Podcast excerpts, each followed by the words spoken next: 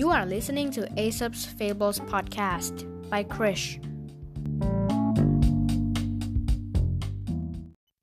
ตอนที่ 64 ไก่ฟ้ากับหมาจิ้งจอก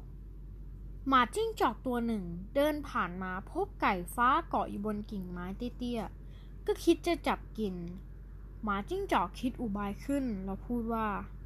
เจ้าช่างเป็นไก่ฟ้าที่งามเหลือเกิน ขนปีกสีสวย ปากแหลมเหมือนจะงอยปากนกเหยี่ยว นี่ถ้าเจ้าหลับตาให้ข้าได้ เห็นขนตางอนยาว ข้าคงจะชื่นชมความงามของเจ้าได้มากกว่านี้ ไก่ฟ้าได้ยินคำชม ก็ลืมตัวเพลอหลับตา เจ้าหมาจิ้งจอกจึงได้โอกาสกระโดดงับไก่ฟ้าไว้ในปาก ไก่ฟ้าตกใจสุดขีด แต่เมื่อตั้งสติได้ ก็พูดขึ้นว่า เมื่อกี้ข้าได้ฟังเสียงของเจ้าแล้ว ช่างไพเราะจริงๆ ถ้าได้ฟังอีกครั้งก่อนตาย ก็คงจะดีไม่น้อย หมาจิ้งจอกหลงกล เผลออ้าปากพูด ไก่ฟ้า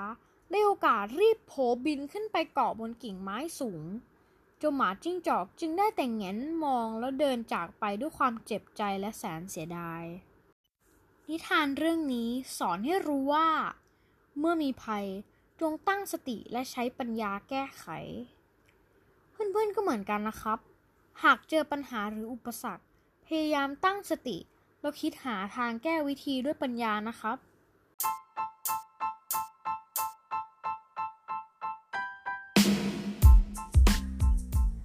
ขอบคุณที่รับฟังจนจบ แล้วพบกันใหม่ในนิทานอีสบตอนต่อไปในวันพรุ่งนี้ สวัสดีครับ